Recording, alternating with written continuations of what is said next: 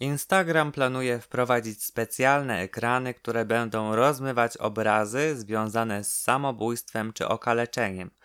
Tak przeczytałem w artykule z lutego bieżącego roku. Mowa o tak zwanych sensitive screens, to odpowiedź na przykrą sytuację, która miała miejsce w 2017 roku, kiedy dziewczyna odebrała sobie życie po obejrzeniu treści związanych z depresją i samobójstwem. W aplikacji nie pojawiały się takie blokady, ponieważ wierzono, że osoby, które miały tego typu problemy ze zdrowiem psychicznym, mogły budować jakieś społeczności, które pomogą im się jakoś odnaleźć, może będą swojego rodzaju terapią dlatego odstąpiono od automatycznej cenzury takich postów. W artykule dla gazety Daily Telegraph szef Instagrama przyznał, że sprawa go głęboko poruszyła, a największym problemem jest to, że treści związane z samookaleczeniem są znajdowane zbyt wolno. Dodatkowo osoby odpowiedzialne za aplikację najbardziej polegają na jej społeczności, która powinna zgłaszać niepokojące zachowania,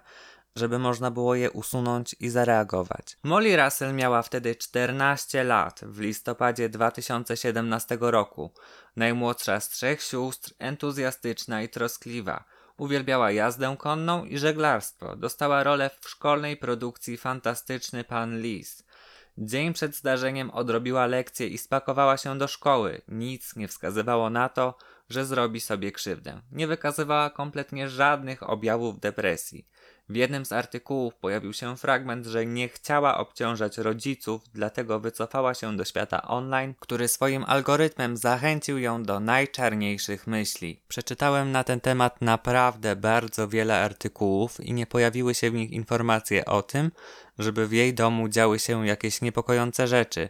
Dziewczyna miała naprawdę wszystko, a według jej taty kariera stała przed nią otworem. W jednej z pożegnalnych wiadomości napisała: Przepraszam. Zrobiłam to przez siebie. W rozmowie dla BBC ojciec dziewczynki stwierdził, że nadzorowana przez Facebooka aplikacja miała wpływ na śmierć jego córki. Wśród kont, które obserwowała na Instagramie, znaleźli się ludzie z podobnymi zaburzeniami, grupy wsparcia, ale też profile z różnymi grafikami o myślach samobójczych. Czarno-białe, fatalistyczne, wszystko publicznie dostępne i bardzo łatwe do znalezienia. Istotny jest fakt, że motywowanie do samobójstwa jest nielegalne. Instagram wystosował na to odpowiedź. Napisali, że współpracują z ekspertami z całego świata, żeby wspierać społeczność aplikacji i nie pozwalają ani nie gloryfikują treści, które propagują zaburzenia żywienia, samobójstwa, samookaleczenia, a jeżeli takie się pojawią, to będą natychmiast usuwane. Molly zostawiła po sobie kilka wiadomości. Napisała, że to ona jest problemem w życiu wszystkich. Kocha swoją rodzinę i mają być silni. Miesiąc po śmierci na jej pocztę przyszedł newsletter z proponowanymi postami, które niczym nie różniły się od tych, które oglądała wcześniej. Zobaczcie, ile złego może narobić tylko z pozoru nieszkodliwy algorytm. Ostatnia informacja, do jakiej udało mi się dotrzeć, pochodzi z połowy marca. Policja próbuje się dostać do iPhone'a i iPoda Molly.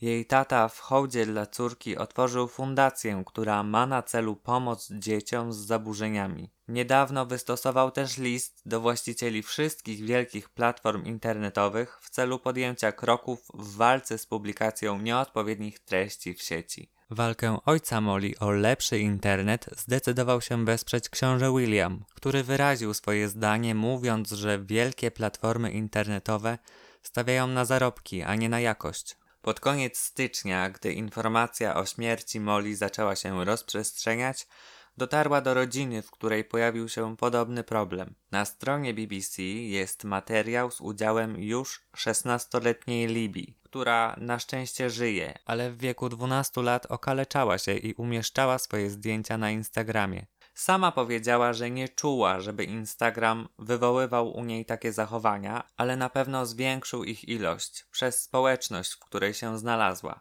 Jej tata opowiada tam o zgłaszaniu niepokojących zdjęć, w odpowiedzi na które przychodziła ta sama zwrotna wiadomość, z informacją o tym, że nie łamią one regulaminu platformy, który teraz Instagram podobno ulepsza. Mimo wszystko kontakt z odpowiedzialnymi osobami jest utrudniony.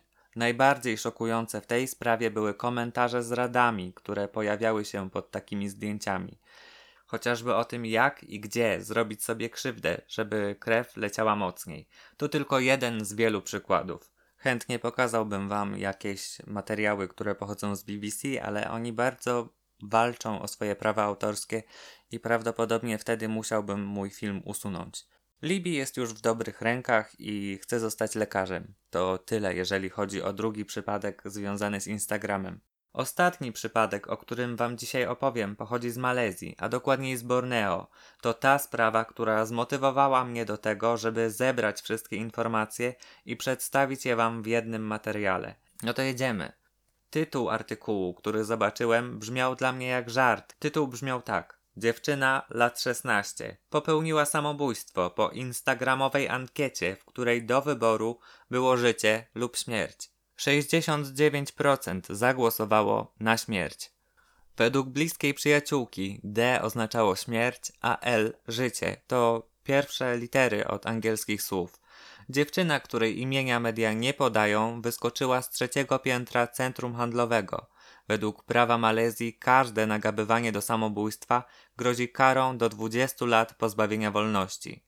Policja szuka innych przyczyn jej śmierci. Nie mam pojęcia, jakie jest to, co teraz powiem, ale po 24 godzinach ankietowani w 88% zagłosowali jednak za życiem. Śledztwo wykazało kolejno, że w aplikacji WeChat dziewczyna wysyłała do bliskich pożegnalne wiadomości. Życzyła im szczęścia. Na Facebooku napisała, że ma już dość życia i jest nim zmęczona. Policja dotarła do informacji, że być może wszystko miało związek ze stresem, jaki przeżywała w domu. Jej ojczym miał się ożenić z kobietą z Singapuru, dodatkowo rzadko odwiedzał rodzinę. Sprawa jest z poniedziałku 13 maja, jeszcze naprawdę niewiele wiadomo, poza tym, że uznano to za nagłą śmierć bez żadnego kryminalnego motywu. Podsumowując, Instagram stworzył potwora, z jednej strony pełnego kreatywnych ludzi, z drugiej osób, które szukają pomocy i towarzystwa, a w zamian znajdują poradniki do samobójstwa. Chciałbym znać Wasze opinie na ten temat. Co myślicie, co powinno się zmienić?